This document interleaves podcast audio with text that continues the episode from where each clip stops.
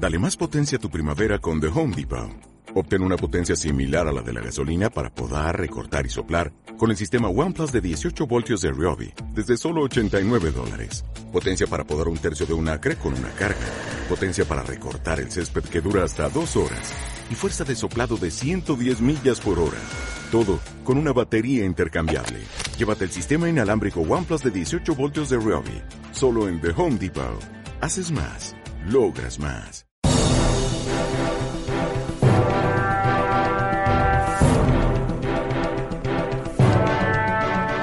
Pedro Sánchez ha consumado esta semana su viraje a la izquierda con varias medidas de marcado carácter social y otras que han generado mucho debate, como ese impuesto a la banca que ha justificado por una subida de interés, algo que no ha hecho ningún otro país hasta ahora de la Unión Europea. De ese debate del Estado de la Nación también sale un claro ganador del entorno del presidente, que es ni más ni menos que el ministro de Presidencia, Félix Bolaños, que se impone con sus tesis de mirar hacia la izquierda frente a Óscar López, más partidario de mirar hacia el centro. Por otra parte, hablamos de la mesa del diálogo que vuelve a reunir este viernes al Gobierno Central con el de Cataluña, todo ello eh, tras una lluvia de más de 500 millones de euros a lo largo de las últimas semanas a Cataluña con transferencias desde el Estado en diversos conceptos que detallamos aquí en Voz Populi. Por otra parte, hablamos también de la vivienda y de cómo va ganando cada vez más peso en las rentas de los españoles. Y por último, el dardo de Rubén Arranz. Esto es Barra Libre, comenzamos.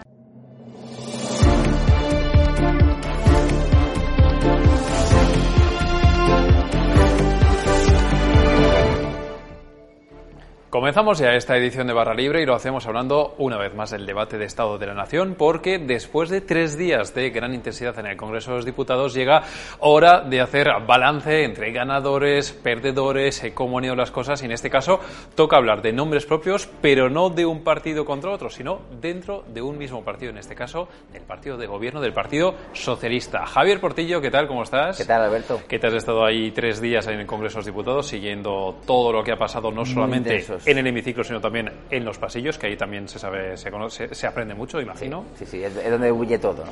Y ahí es donde se ha comentado mucho también un poco ese viraje a la izquierda por parte de Pedro Sánchez, que se ha visto sobre todo en esas medidas de calado que ha anunciado, el impuesto a las eh, energéticas que ya conocíamos, pero sobre todo ese impuesto a la banca, además de alguna medida más, y que lleva una firma muy clara que es la del ministro de Presidencia, Félix Bolaños. Esto es importante, Javier, porque hasta hace unos meses sabíamos que Iván Redondo era el que llevaba un poco la maquinaria de Moncloa, ahora veo una especie de duopolio entre, entre Félix Bolaños y Óscar López, y aquí hay un ganador muy claro que es el ministro. Sí, eh, básicamente, eh, bueno, el ministro de Presidencia, Félix Bolaños, y el jefe de gabinete de, Sánchez, el que sustituyó a Iván Redondo, que es Óscar López, eh, digamos que mantienen un enfrentamiento ¿no? serio por respecto a, estratégicamente cómo llevar la coalición, cómo agotarla. ¿no? Félix Bolaños no es que sea el, más izquierdista del Partido Socialista, eh, pero es cierto que es pragmático, es un ministro muy pragmático y sí que ha tenido el, acierto, según las fuentes consultadas, de ver que la única salida de Sánchez en estos momentos para poder revalidar eh, la Moncloa es eh, siendo, poniéndose el traje de presidente de izquierdas, que es lo que ha hecho con las medidas que, como bien comentas, anunció el pasado martes, ¿no? Frente a, a, Oscar López, que, bueno, él mantiene una posición, eh, bueno, aborrece a Unidas Podemos y él es partidario, eh, día sí, día también, después de cada Consejo de Ministros, de acercarse al presidente y decirle que rompa ya con Podemos, que lo saque de Moncloa eh, y que es la única forma esa, la de que el Partido Socialista ejerza el liderazgo en el Consejo de Ministros en solitario, pues que es la forma adecuada de, terminar la coalición y de intentar reflotar encuestas y, conseguir revalidar el, el gobierno, ¿no? Digamos que que, Bolaños, ah, perdón, Bolaños, eh, Oscar López es incluso aún más beligerante que los balones del PSOE que le piden esto también a Sánchez. Me estoy imaginando un poco como, ¿sabes? Cuando esas imágenes del angelito y el demonio, o que a un lado te dice una cosa y a otro lado otra. Un poquito, bueno, no quiero decir, no, no, es que uno sea el angelito y otro el demonio, no, no malinterpretemos, pero es verdad que me imagino a uno diciéndole en un, en un oído, tira para la izquierda, el otro, tira más bien hacia el centro, hacia tal. Y claramente está ganando el de tira hacia la izquierda con lo que estamos viendo. Es verdad que en el centro político, con Ciudadanos prácticamente desaparecido en combate, en la derecha vemos que Feijóo tiene un poco ahora esa bandera del centrismo, ahora vemos cómo eh, Pedro Sánchez intenta acaparar no solamente ese espacio del PSOE, sino lo que viene también un poquito más a la izquierda. Claro, él, básicamente lo que quiere es afianzar, eh, bueno, lo, primero es que en Moncloa la maquinaria demoscópica del presidente del gobierno lo que detecta es a los votantes progresistas que en 2019 le dieron la victoria en dos ocasiones, eh, están desmovilizados, están desmovilizados y hay que movilizarlos. Y por eso se entiende, ¿no? Ese bazooka que ha sacado el presidente de medidas de izquierdas, que ese impuestazo a banca eh, y energéticas, y luego las medidas de gasto de becas y gratuidad del, del sistema de cercanías, ¿no? Eh, eh, eso se explica precisamente para movilizar eh, al electorado. Son medidas que se considera que van a recibir muy bien estas, estos, estos posibles votantes y que sirven para revivir. Y esa es un poco la, la, dinámica por la que ha entrado el presidente y por la que efectivamente Bolaños ha apostado y es la que está ganando. No, no hay que olvidar que, el PP eh, últimamente está insistiendo, ¿no? y está, eh, lo hemos contado aquí en Voz Populi, en que efectivamente la fuga de, votos en estos momentos se está produciendo por el centro político, que es gente del PSOE que se va al PP, pero bueno, eso en Moncloa no preocupa y lo que preocupa es eh, movilizar al electorado de izquierdas. en Moncloa corre un, cierto paralelismo que se quiere evitar, ¿no? que es la posibilidad de que una crisis económica como la que estamos sufriendo y que ya está empezando a reconocer el gobierno, que va a ser mucho más grave de la que se, de la que se anticipó en un principio, pues no quieren que eso termine con el gobierno como ocurrió con Zapatero. Eh, si, este gobierno eh, es el razonamiento que hacen, ¿no?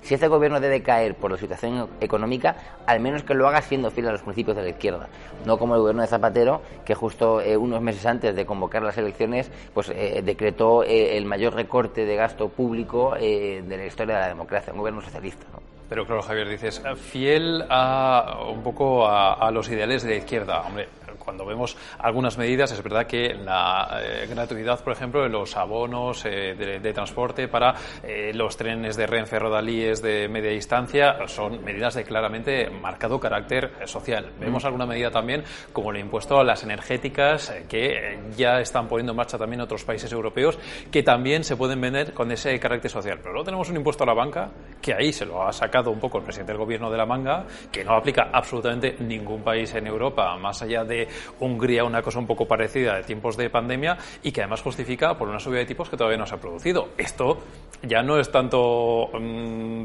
vertiente socialista como más me recuerda a esas palabras del presidente del gobierno Pedro Sánchez hablando de los poderes ocultos, no sé qué, ataco a la banca. Esto ya es otra cosa. Sí, lo comentas muy bien. Una de las cosas que se, que se ha preguntado al aparato eh, duro de Moncloa es precisamente por qué se han tomado todas estas medidas ahora cuando precisamente, como bien has dicho, eh, se estaban parando en una subida de tipos de interés que aún no ha llegado, aunque es verdad que se anticipa ¿no? y se da por clara. Pero bueno, es verdad que, podía haberlo hecho eh, en un momento que no fuera justo ahora en el debate del Estado de la Nación. Y claro, la respuesta que se da en Moncloa, lo que se viene a decir en Moncloa, eh, es que el debate del Estado-Nación es una cuestión que es prerrogativa del presidente y que solo y exclusivamente a él le corresponde eh, decidir el contenido del discurso y las medidas que vaya a anunciar. Eh, pero claro, cuando obtenemos esta respuesta, la mayoría de los periodistas, pues nos es muy complicado no asociar un cierto carácter electoralista a todo lo que él ha anunciado, ¿no? O sea, no estamos no, no, no es que se trate de medidas 100% electoralistas, porque bueno, es verdad que, que él está intentando paliar los efectos de la inflación que está por las nubes, pero claro, el momento, ¿no? Siempre es el momento en el que se anuncia eh, para marcar la agenda, después de Batacazo en Andalucía, todo eso eh, es lo que nos induce a pensar que efectivamente pues hay un, hay un marcado carácter electoral eh, en todo lo que él ha anunciado ya, ¿no? Oye, ahora te pregunto por otro asunto, pero déjame una última pregunta un poquito ya más curiosa, un poquito de, periodismo, así, de cómo se vive entre bambalinas un debate de Estado de la, Nación.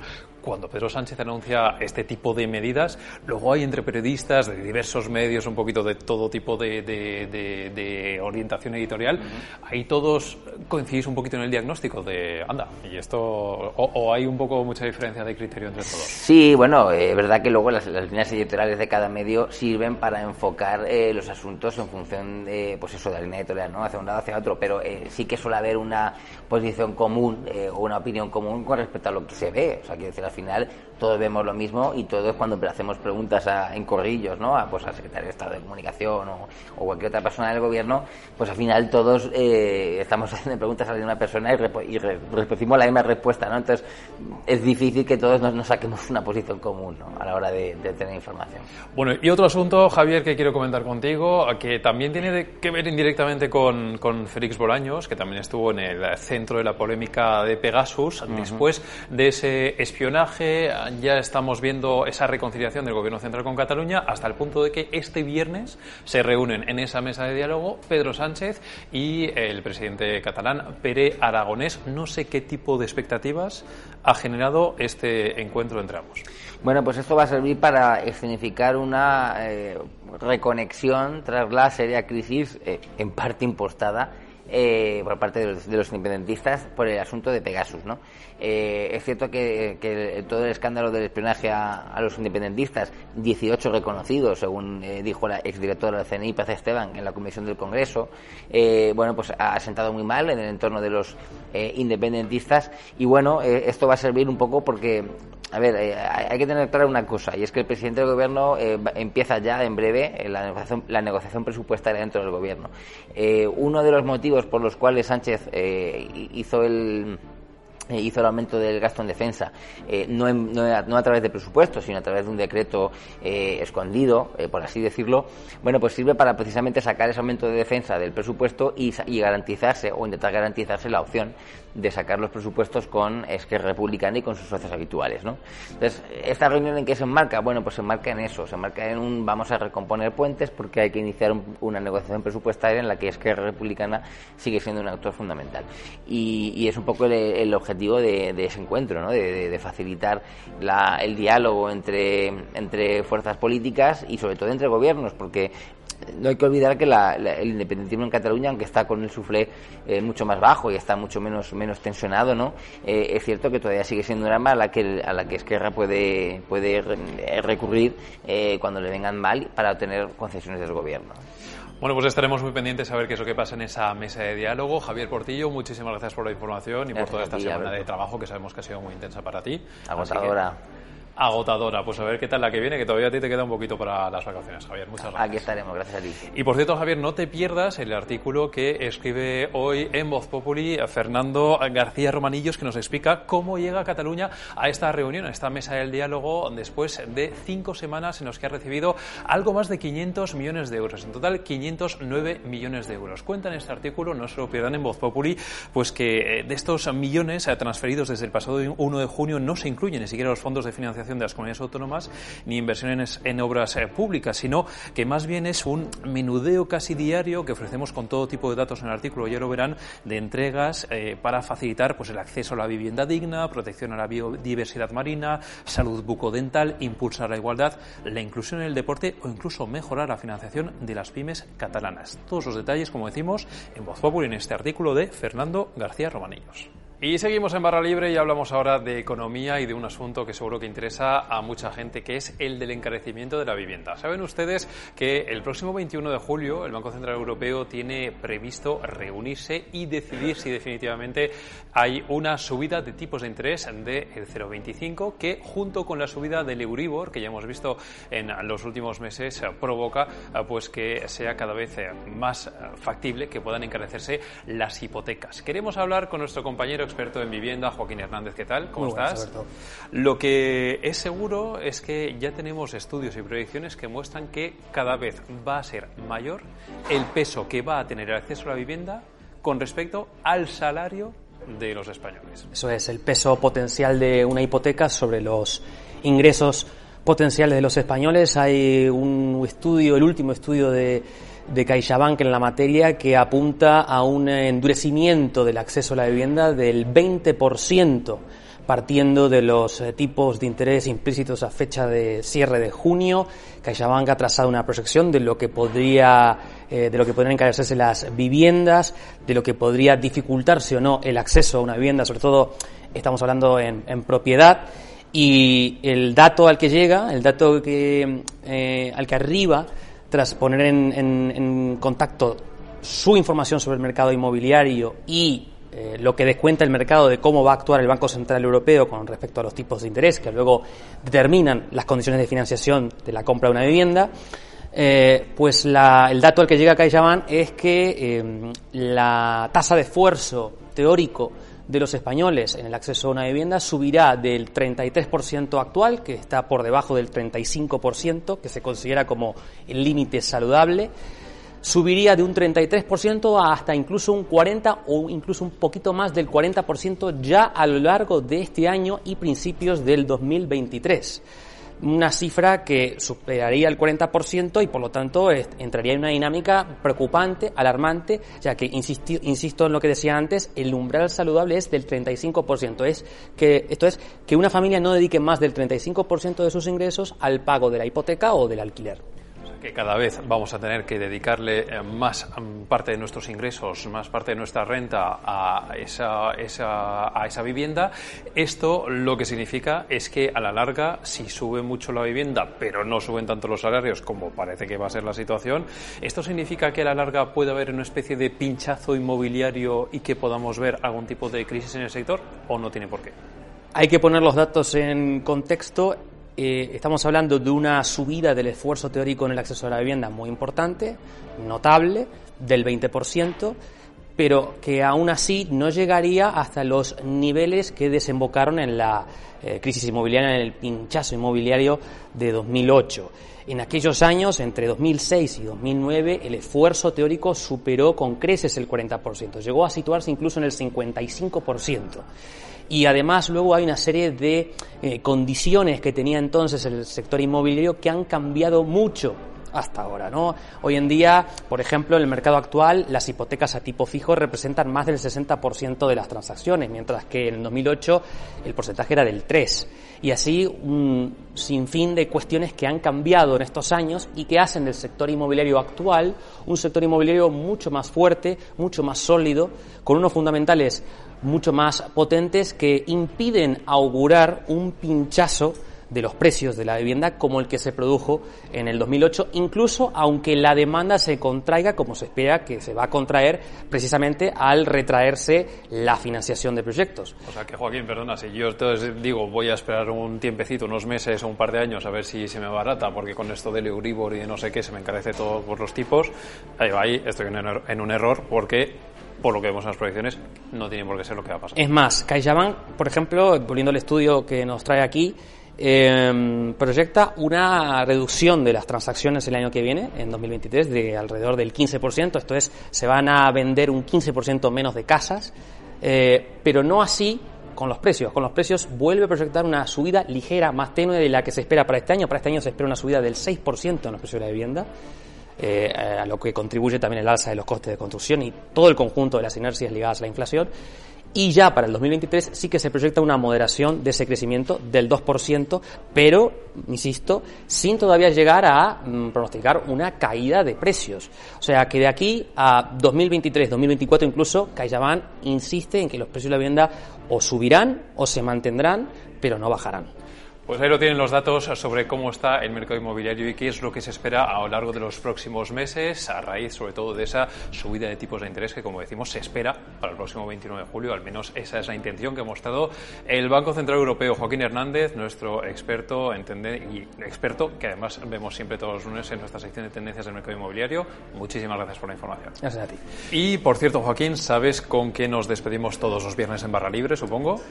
Con el dardo de Rubén Arranz. Con el dardo de tu compañero Rubén Arranz, que Rubén Arranz y Joaquín Hernández se llevan muy bien en esta redacción. Así que, Joaquín, quédate con nosotros y vamos a escuchar este dardo de Rubén Arranz con el que despedimos este programa que va sobre periodismo y sobre periodistas, que saben ustedes que muchas veces recibimos críticas desde fuera, sobre todo en las redes sociales, pero es que últimamente incluso ha habido críticas entre los propios periodistas y sobre esto va la sección de nuestro compañero. Nosotros despedimos esta edición de Barra Libre y volveremos el domingo con más contenidos.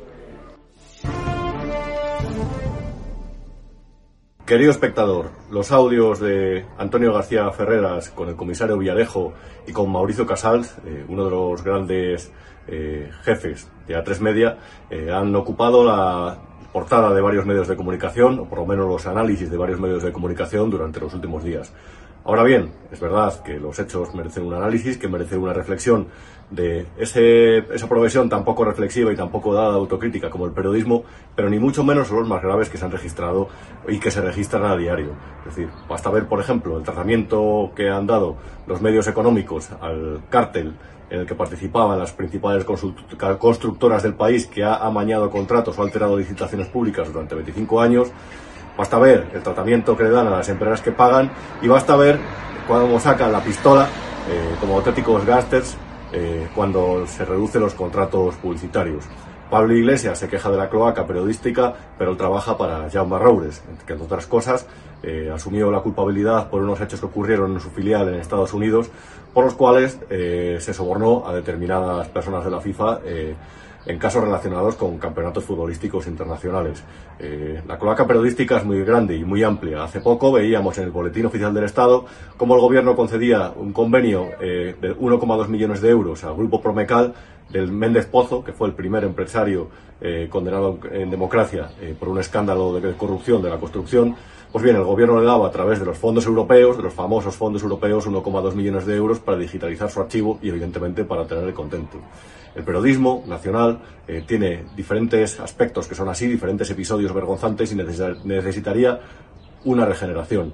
Ahora bien, quizás sobra complacencia eh, y quizás falta un poco de autocrítica en esta profesión que está completamente sobreprotegida desde el ámbito público, desde el ámbito privado eh, y en la que parece que siempre hay como cierto orgullo por ser el cuarto poder y el contrapoder cuando realmente eh, se está haciendo todo lo contrario. Se está cayendo en corruptelas, se está cayendo en chanchullos y se está cayendo en tratos de favor que resultan completamente lamentables. Pero bueno, querido espectador, lo que siempre le digo, esto es lo que hay.